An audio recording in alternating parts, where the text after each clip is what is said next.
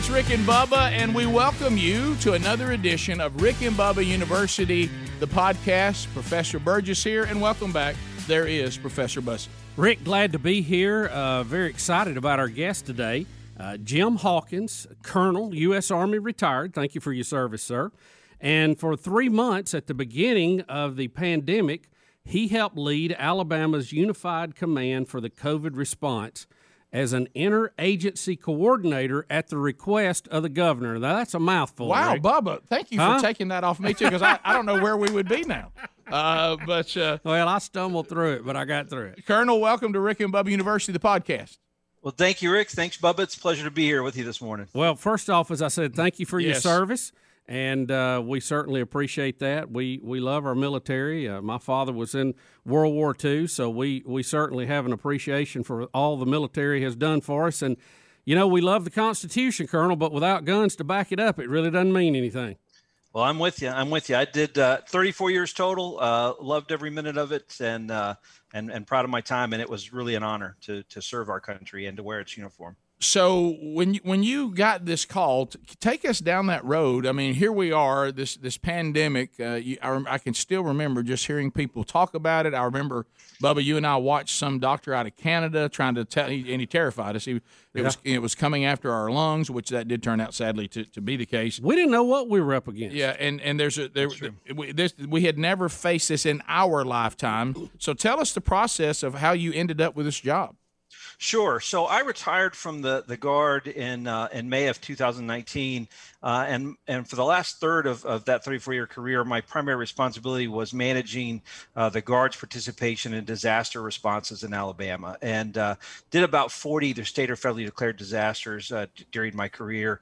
Uh, and I taught the uh, the doctrine for that out at Northcom and at Air University in Maxwell. So that was sort of my bread and butter. And when I retired, I went to work for a uh, a company called Dynamis uh, out of Fairfax. And the owner and I went to University of Alabama in Huntsville together, and uh, had remained friends. I went to work for that company, and uh, the owner John Braun um, was monitoring COVID really much earlier than than I was paying attention to it. Uh, really, uh, as it began to hit the news in December and January, he would call me about it and talk about it. And by March, um, obviously it was it was starting to heat up. And an article came out in AL.com that uh, Alabama.com that said that there would be the highest death rate per capita in the country in Alabama. And uh, John said that that can't happen here. We can't let that happen. I bet the the governor's office wishes you were still in your old role. I said, I don't know, maybe they do, maybe they don't. Long story short, some calls were made, and he essentially offered to to uh, loan me back to the state for free. And I he said, Are you willing to go back down there? And I said, "Uh, You mean pay my pay my salary to work for you, but go work for the governor? And he said, Absolutely. That's how important I think this is. And uh, so I asked asked my wife if she was willing to. Uh, we'd since relocated to Huntsville, and I said, Look, uh, they John wants me to go back to Montgomery and, and help work on this uh, pending disaster. And uh, she said, "Where else would you be? That's what you do."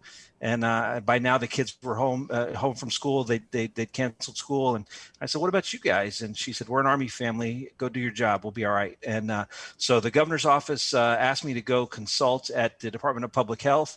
Um, I spent about a week in that role consulting uh, with them. Uh, around that same time, they formed a unified command, which is an incident command structure where you have agencies with uh, more than one agency with uh, with overlapping jurisdiction.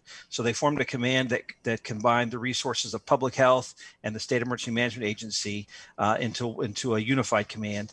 And uh, and things things were not going particularly well, and uh, and we told the the governor's office that uh, we didn't think we were being helpful. Uh, I ended up on the phone with her um, and uh, and her staff, and she asked me to instead of consult, change my role and take over as an interagency coordinator on her behalf and synchronize activities of those agencies, which I agreed to do. And that uh, 30 month or 30 day consulting gig turned into 90 days uh, of of working and leading that unified command. When you think about, I just heard you say trying to get all the agencies. Oh boy, to work together. Um, Government and, agencies, and, right. and, and this this has been a problem across our country when you start dealing with the government. It just seems that the private sector, and we've already seen this, does a better job at these things. So tell me some of the challenges you faced when you started trying to uh, saying, "Hey, we got to all get synergy here. We got to get on the same page." Was that the problem? They didn't communicate real well together.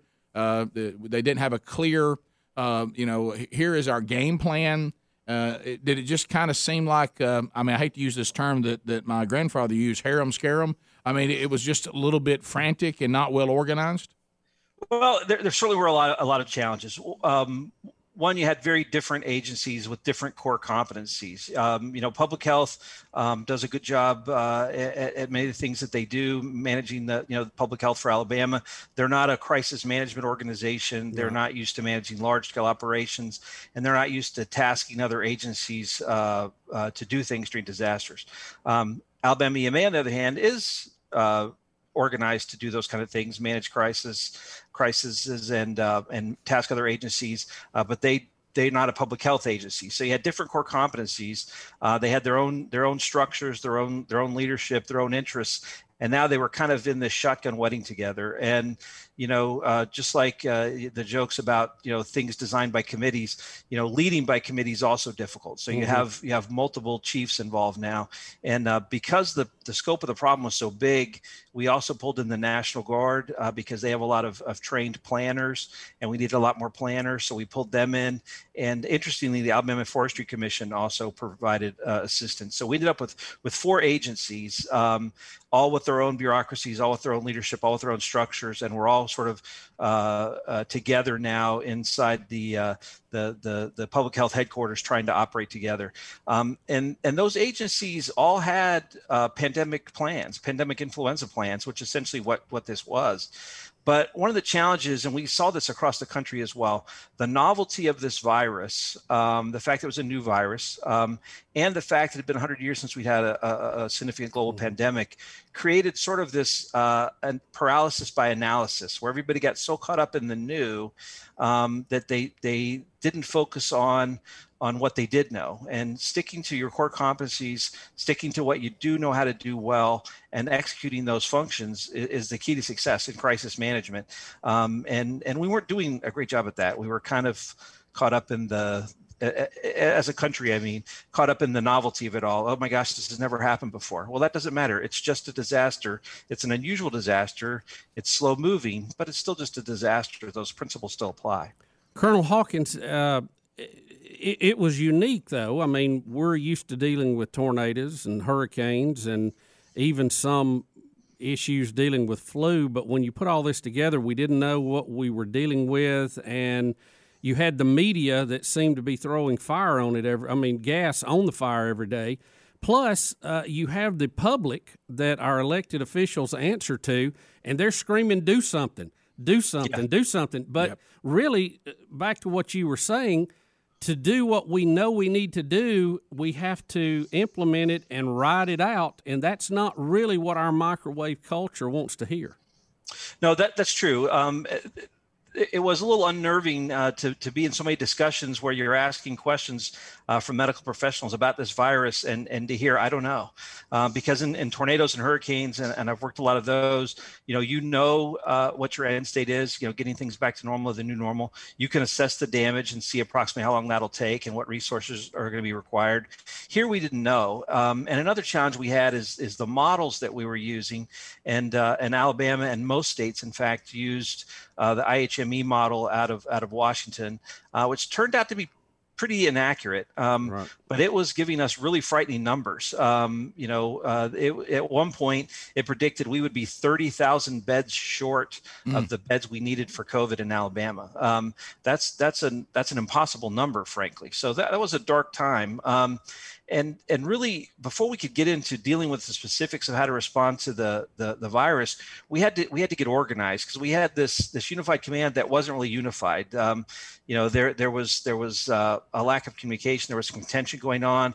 At one point uh, um, two different people from two different agencies actually got into an argument and and one of them called the police and had the other person escorted oh out of the building. You know that's not teamwork. Um, you know we had to get on the same page. So, so well, i established um, once i became uh, uh, appointed that job by the governor some senior lieutenants and that way we would learn together and decide together. Instead of each, each of these agencies learning things on their own to their own structures mm-hmm. we would stay together and we would learn things together and make decisions together and not not make decisions in a vacuum and stovepipe those things. And then once we decided we decide and move on. Um, there was a, a, real tendency because of the novelty of it to say well we could do this. We could also do this. Hey let me throw this wrinkle at you. At some point in a crisis you've got to make a decision and move out and That's stick right. to that course unless you've decided that it's become needlessly perilous. So we had to decide to move on. We had to get it right the first time with our third tenant Fourth was have single messaging, uh, unified answers with single messaging. Uh, we, we were we were not on the same page. The governor's office uh, was like, "Hey, we're getting different answers." I'm like, "Well, it's because you're asking different people. We got to have a central focus mm-hmm. Uh, and get on the same page." And lastly, we had to keep the whole command informed. Um, to do those things, um, I instituted a twice a day meeting. So twice a day, we got all these leaders together, and they had to sit in the room together and learn together, decide together, get it right, and move out. And once we started doing that, it it did enable us to take some some some positive actions that you're talking about. Jim Hawkins is our guest. Uh, he was there on the front lines when uh, uh, the the first pandemic in 100 years with a novel virus uh, hit our state where Bubba and I were, were, were living, but also was part of those that were doing it across the country. We'll come back and continue our conversation when Rick and Bubba University, the podcast, continues. Well, we're here. Uh, Colonel uh, Jim Hawkins, uh, he uh, is retired uh, from serving our country in the U.S. Army. And Bubba, boy, he took on a tough job uh, in, in our home state, but also was part of a lot who were trying to find ways to combat this 100 year pandemic with a novel virus. And he's been talking to us about what it took to try to, to, try to take this on. Colonel Hawkins, we can imagine the difficulty in that, but tell us a little bit about when you were given command of the unified command. How did that sit with some of these people who are head mm. of agencies when yeah. you know they're very proud of their job and what they do and and we know in politics part of the game is to cover your turf or somebody else will take it away from you. How did that sit when uh, you come in there and hey, I'm in charge now? That's a great question, Bubba. And I was actually very concerned about that um, because I certainly didn't go down there to, to be in charge of anything. I really just wanted to, to consult. Um, and so I was concerned about that. But actually, they were all very accepting uh, of it. You know, the, the novelty of this. Um, the the fact that you had multiple agencies cooperating all added to sort of the stress of it and as an outsider um, that was kind of my superpower that that I wasn't a state guy. You know, I wasn't wearing a state agency logo. Um, I have no designs on becoming an appointee of the state. Um, you know, I'm, I'm, happy in my second career and, and happy where I live now, which is not in the capital. And um, and so I had no long term goals. I was literally just there to help. Um, and I think that eased a lot of people's minds. I wasn't after anyone's job, and uh, and and in a lot of ways too, I became expendable, right? Because if this didn't go well. Um, all you had to do is tell me to go home. So yeah. they lay it at um, your feet because you're in charge. Well, and that exactly. was that was going to be my follow up question. Y'all are already there. Did you find? And it looks like the answer is yes. Uh, one of the things that we always talk about, we talk about it on, on the big show, is sometimes you you have people that are trying to be career politicians. Uh, they they worry as much about doing the right thing as being blamed if it turns out to be the wrong thing. Uh, they, they sometimes Absolutely. they won't make decisions because if it doesn't go well, they're almost trying to find a way not to make a decision, but not be told they're not making a decision, but really not making one because if it's the wrong decision, they get blamed for it. So I would think that what you just said, you actually became when they did they begin to realize, hey, wait a minute, here's somebody we can blame, and that may have gotten you a little more freedom, right? It might have. No one ever came out and said that to me, uh, but I think that that could well have been in there. And we did experience that, you know, where you know municipalities wanted to do a mask ordinance, for instance, uh, but they knew that'd be unpopular. They didn't want to be the ones that said it, so uh, they wanted the health department to say it. Um, and you know, one of the challenges that we had is, uh, and I was not aware of this until I got down there, despite you know years of working with state government is that the um, Alabama Department of Public Health doesn't work for the governor. Uh, the state health officer doesn't answer to the governor. He's not a cabinet officer. He answers to the state medical board. So you've got a, an executive of the state in the governor's office, and you have the head of, for instance, the emergency management agency or the National Guard that that do answer to the governor, but the state health officer doesn't. So really, you had a partnership of very different agencies that also answered to different uh, authorities. When you were talking about getting the messaging the same, I think that's one of the biggest mistakes any group makes. But it takes time to sit down and say, guys, here's the question, here is the answer, and this is how we're going to say it. And people, I think, sometimes don't appreciate that process. But how difficult was that to get an answer that you were going to put out to the public that was one true and two everybody would agree that that's the way we should say it. Was that difficult? Well, I didn't work directly on that much. So our messaging was typically to the governor's office. The governor's office was the lead on messaging in, in the state. Um, and the public affairs apparatus of the agencies involved all took uh, their their messaging cues from the governor's office. So uh, our role was to give the governor the best possible answer that we could, the most accurate answer we could, and let them determine the messaging. Uh, but the the ball did move a lot uh, during this time. You know, as as um, the, the, the disaster unfolded essentially, and we realized the models we were using weren't very accurate. We were we would change the predictions we would give the governor's office. So at one point we we needed thirty thousand beds. Well, we never got anywhere close to that. In fact, we we never became uh, overwhelmed entirely, which was not not what we expected at all. So that was that was a, a difficult thing to do. Um, also, the systems that that the state uses, for instance, the system the hospital or the health department uses is pretty antiquated and it, it doesn't have a lot of fidelity in the data. So the governor's office would ask us very specific questions like how many beds are there in Alabama? Well, I don't know. Um, I had a whole team of, of, of, staff officers, military staff officers, working that issue for me, uh, and the very best we could come up with is it's somewhere between 13,500 and 15,500. And I had to tell the governor's office, short of sending a state trooper to every hospital and count, you're never going to know. It's somewhere in that spread. And as a military guy, that drove me crazy. I bet oh, it I bet. did. I bet. Oh, but that's that un- unacceptable so so we spent a lot of time when the governor's office would say what's the number? I you know it was very rarely 11 it was usually an answer like well it's between 7 and 15 and here's the variables. And it's very difficult to to manage things uh, with that that kind of um, uh, flexibility built in your numbers. Uh, but that's what crisis management is all about. You can't wait to have perfect information. You've got to be decisive, pick a course of action, and move out. And and that's what we did during the unified command phase. So you tell us one of the things you did that you think you did right, and tell us something that you go, well, probably could have done that a little better. Hindsight being twenty twenty. Uh, that's good. So, uh, you know, one of the things that I think we did right is uh, is is getting uh, the additional PPE, the personal protective equipment, ordered and and distributed. So the state has a stockpile, the national stockpile. Every state has it. Um, you know, extra gowns, gloves, and all that kind of thing. Um, hospitals normally purchase those things on their own, but in the event of a crisis, there's a, a federally funded strategic stockpile. We launched that into the field early in the disaster.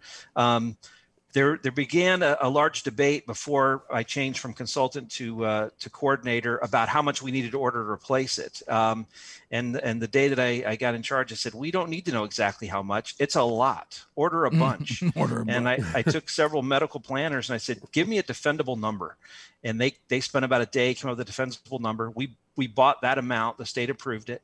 Um, and and because the health department doesn't public health doesn't normally distribute supplies we essentially had to build a a, a, warehouse and distribution network to deliver those things statewide. So we did that. We created uh, essentially built an airplane in the air and distributed those supplies successfully across the state uh, i think that was that was significant um, you know we had had several principles that we operated under unified command principles we were going to develop inter-agency connections in every section so no section was all one agency there was partnership in every one um, but we said, look, if there's a current process and it works, don't mess with it.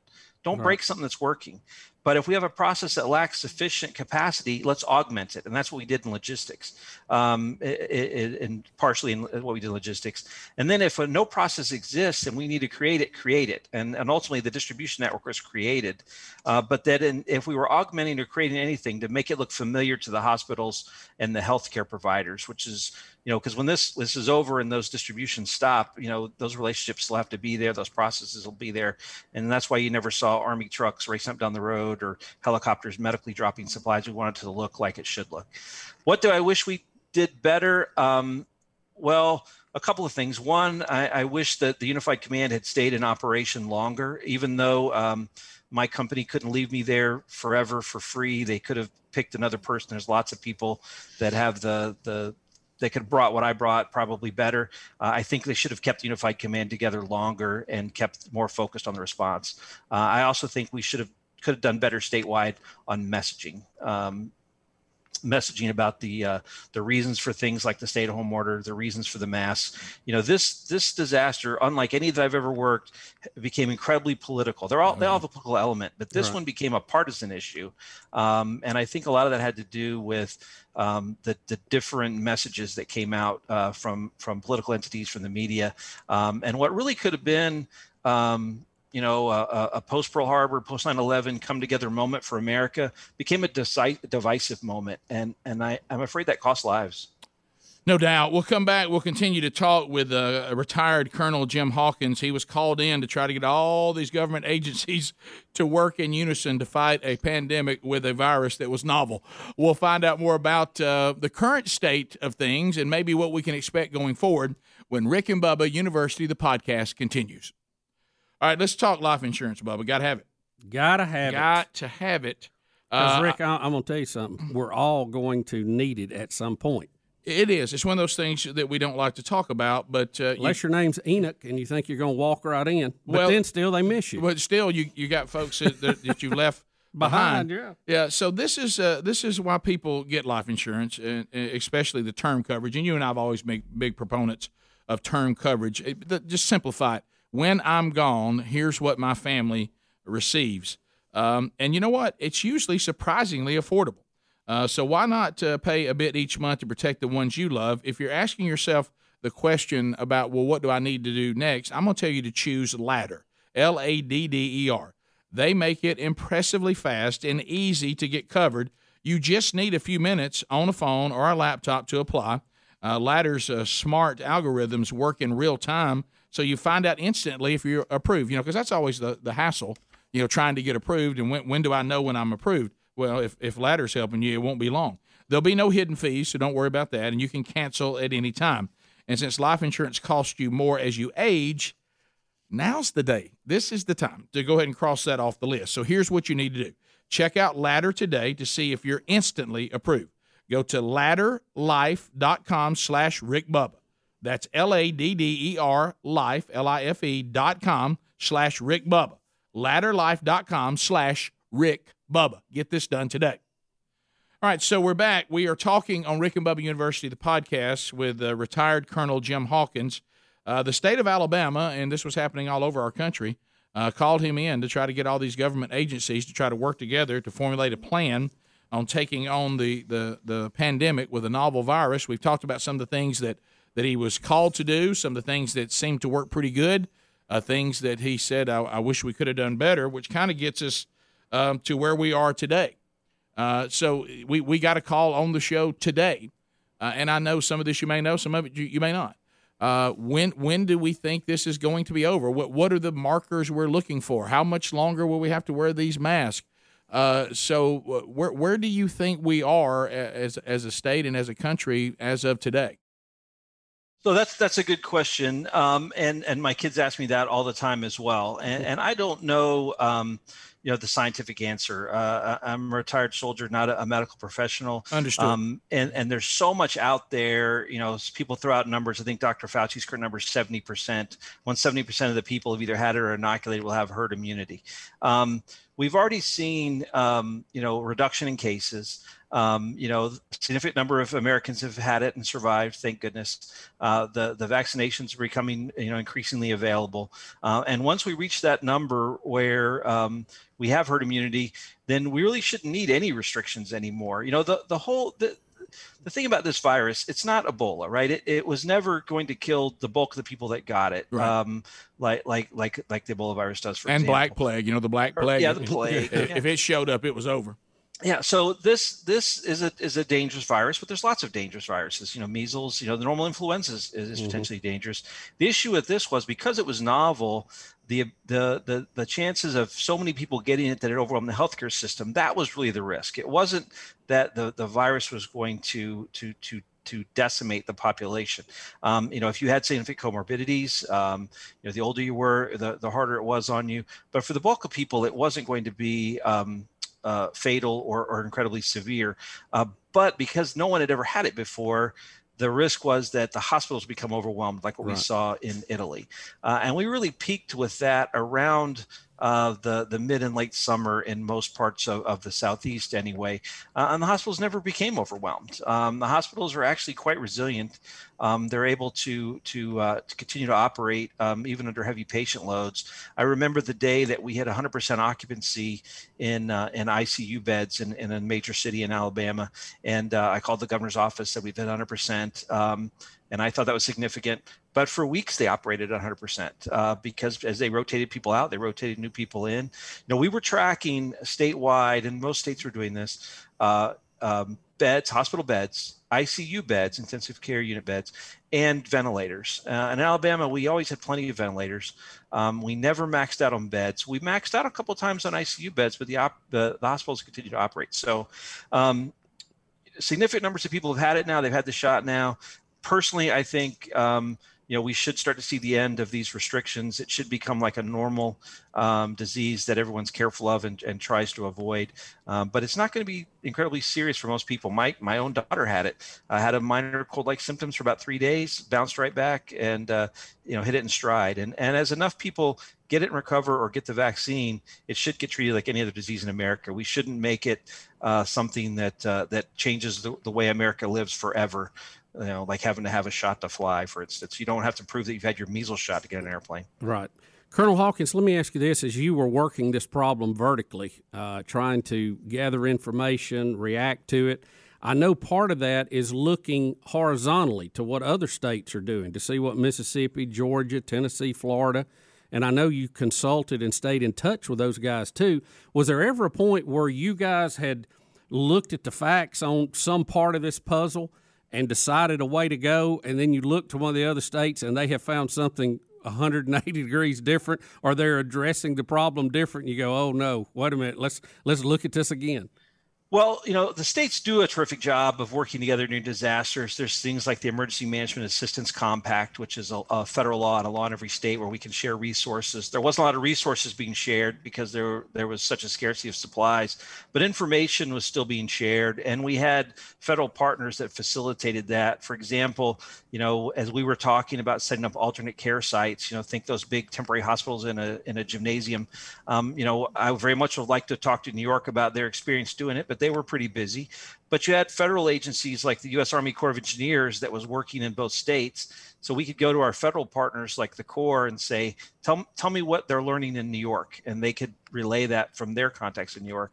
Um, so we never changed direction based on what another state was doing.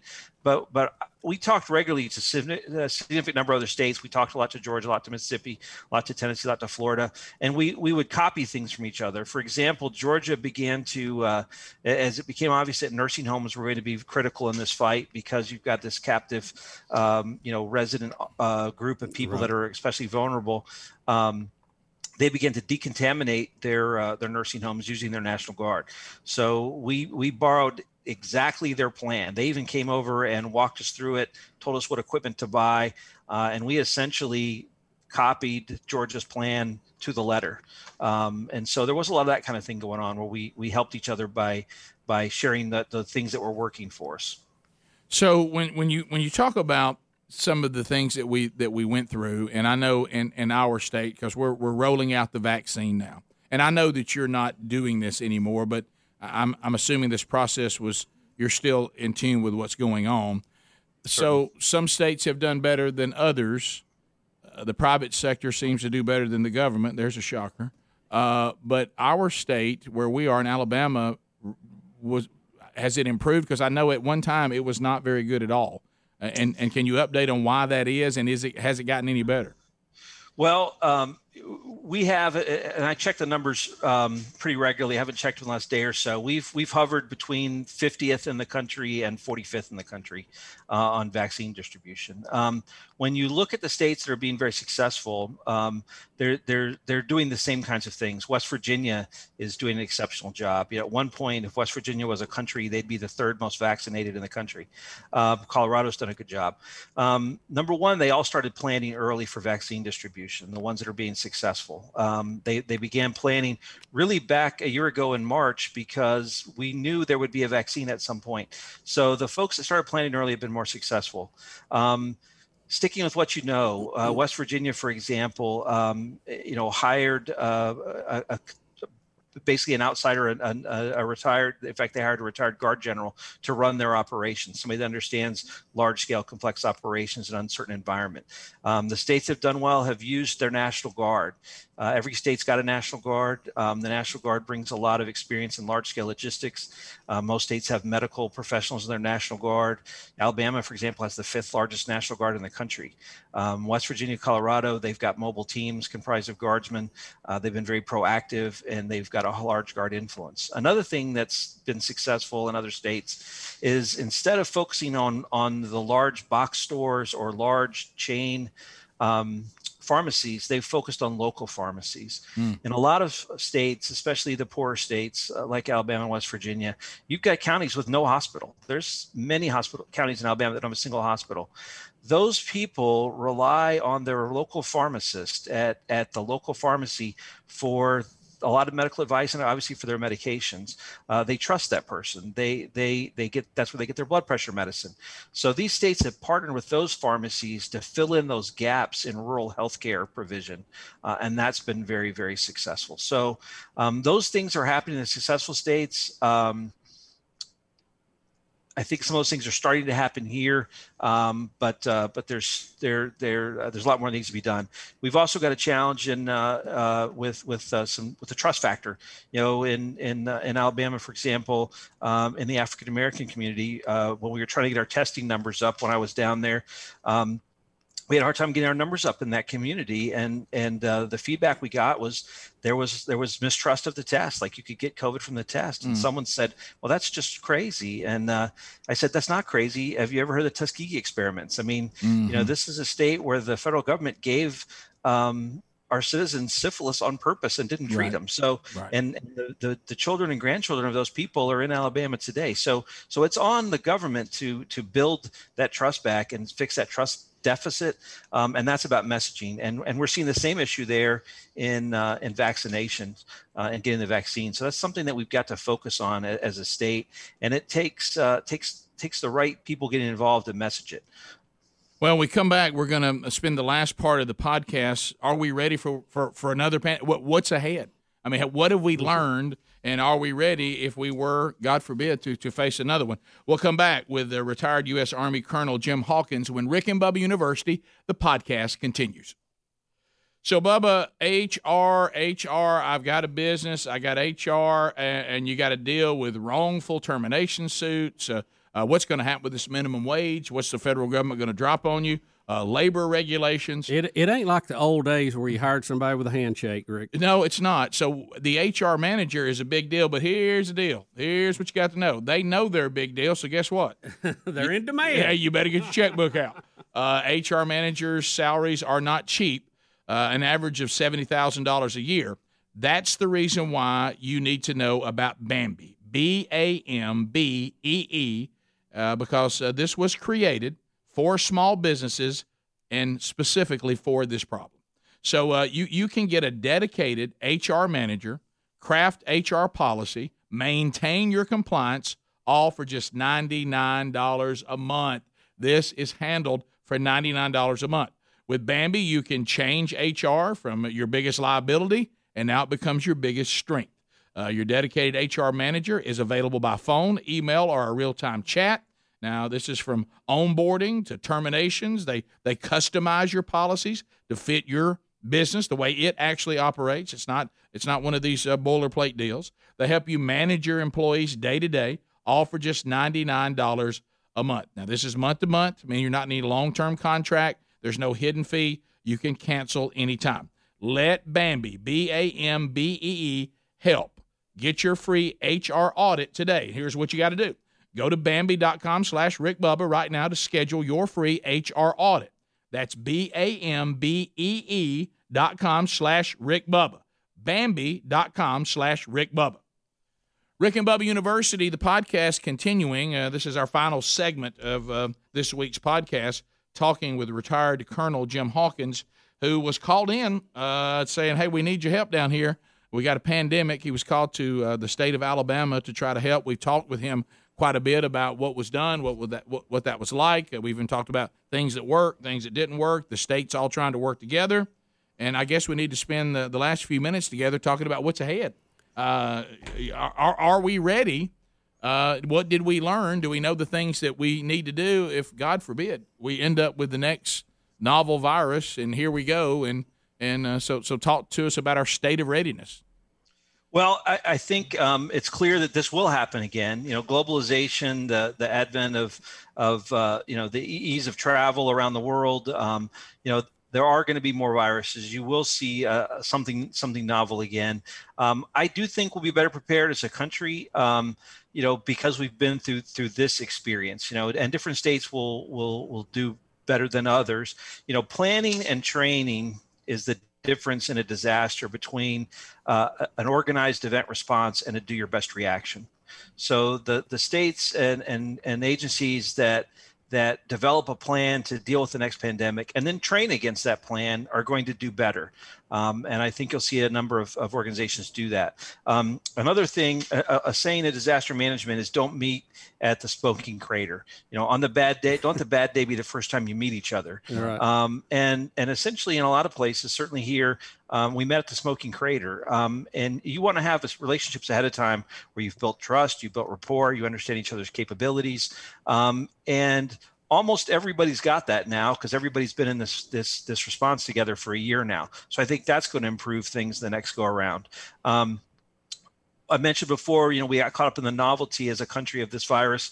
Um, it's never happened. It's been 100 years. Well, it won't be 100 years next time. So I think a little bit of that head game will be taken out of it. Uh, people can be a little more a little more focused. Uh, because the, the principles of, of, of, crisis management still apply. Do what you know uh, and, and, get it done. Don't spend all this time hand wringing talking about what you don't know. Do what you do know and learn what the rest along the way.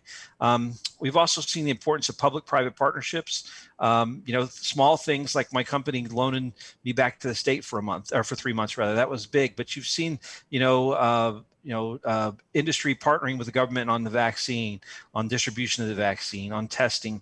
Uh, I, I, think we'll see that continue and uh, and improve the response next time.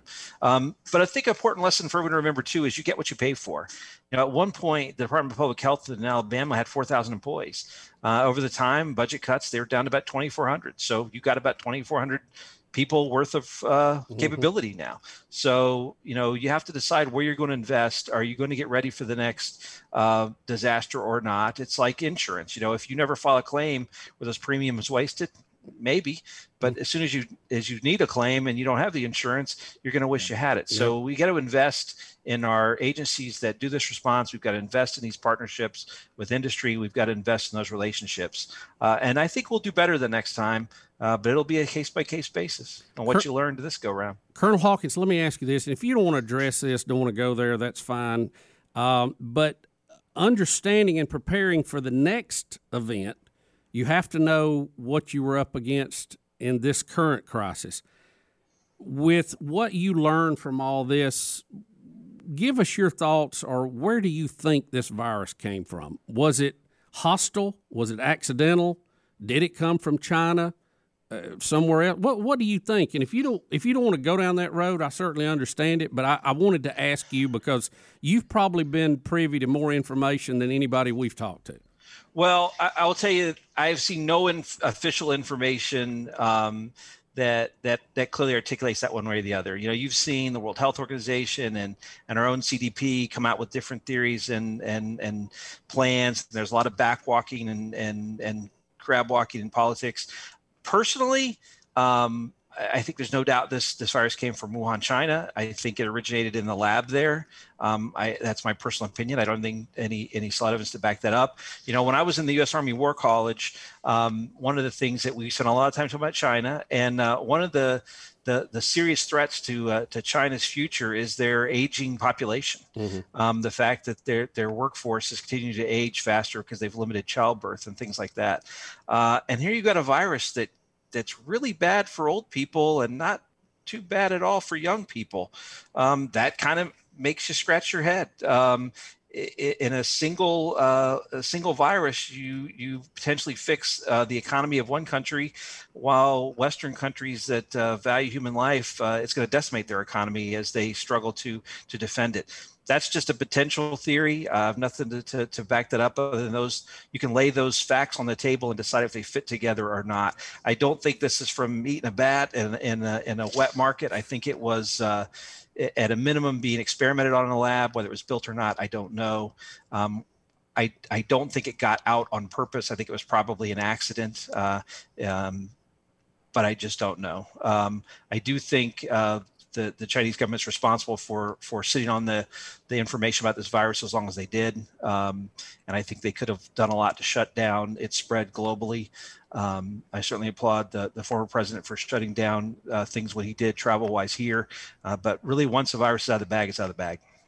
Yeah, I mean, let's just talk about facts. I mean, we've seen the documentary. We know One Child Nation you know when when they forbid you to have more than one child then they realized they'd made they didn't quite think through young people taking care of the aging population no. then they started doing a new propaganda everybody have kids uh, and they've got a gap that they need to to solve uh, in their population and again that's speculation but that's factual that that problem did exist and why it exists that that yes. part is factual Yep. Uh, and and what about uh, Governor Abbott? We, Abbott, we've got about uh, three minutes left he's saying right now, I can't get the federal government to communicate with me. You know, we have the border problem. We've got people coming in. You know, we don't we don't know anything about the, the health of these teenagers and children that are coming in, and then just people coming in. And he's trying to talk to the federal government. This is not. How can we stop and get our state under control with a pandemic if we're having to fill up uh, you know, buildings with people that just came through an open border, unscreened. And he, and he said yeah. it's, it's, he thinks politics is still being played he can't get the federal government to communicate with him. Well, sure, um, and, and I think Governor Abbott's doing a terrific job, and he's got a heck of a situation there. Um, whenever you have an administration change, regardless of, of party or, or what, you, have got a um, an efficiency gap, and so certainly uh, this administration is going through that efficiency gap, and we knew that was coming when, when the administration changed, r- regardless. So you know, appointees aren't in place yet, uh, policies haven't changed yet, so that's a problem. You know, um, politically, obviously um, you know this this this administration is very different than the previous uh, uh, administration. So you know their policies have have impacted the situation. I guess is a political way to say that. Um, you know when it comes to disaster management, the federal government people always want the federal government. What's the, what are they doing? What are they doing? They don't respond to disasters. States do. Uh, individual governors have that responsibility, and their state governments do. The federal government resources it, uh, provides additional resources and money.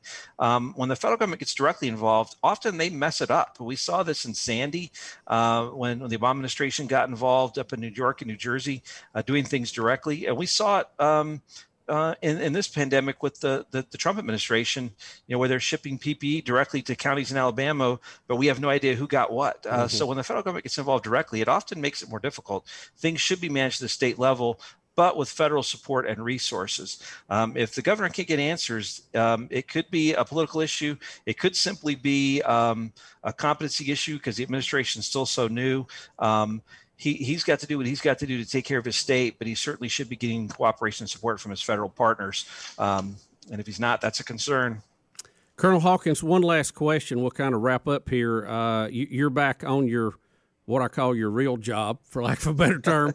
Uh, it's my real job now. yeah, yeah. Tell us a little bit about what you do and, and what your company that you work for, uh, what they do. So, so Dynamis is a, a public benefit corporation uh, chartered in the national interest. Um, the, the, the founders wanted to legitimately make uh, the country a safer place, make the world a safer place. Uh, most everyone in the company is retired military or retired first responders, uh, and we do defense and homeland security contracting. Um, I support a number of contracts. I teach readiness exercises uh, for the Air Force. Um, I teach emergency management for the Army.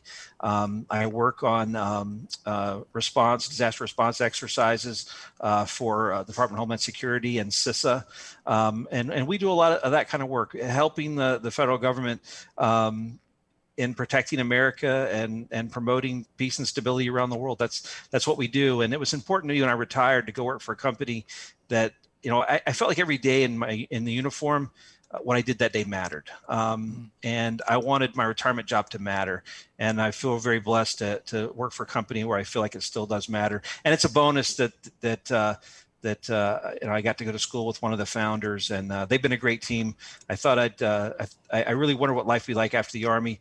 Uh, Dynamis has made it great. Um, we do good things. I believe in what we do, and uh, the fact that they gave me away free for three months says a lot about the character of the company. No, it does. It really, really does. And thank you for uh, taking that call to to serve your country again this time during a pandemic. So yep. thanks for taking time to be with us, Colonel, and uh, thank you for uh, your support of what we do and uh, and also what you have already done uh, during the pandemic and the crisis, and uh, uh, continue to to do the great work through the company you're now with, Dynamis, going forward. So thanks again from all of us here at the Rick and Bubba Show.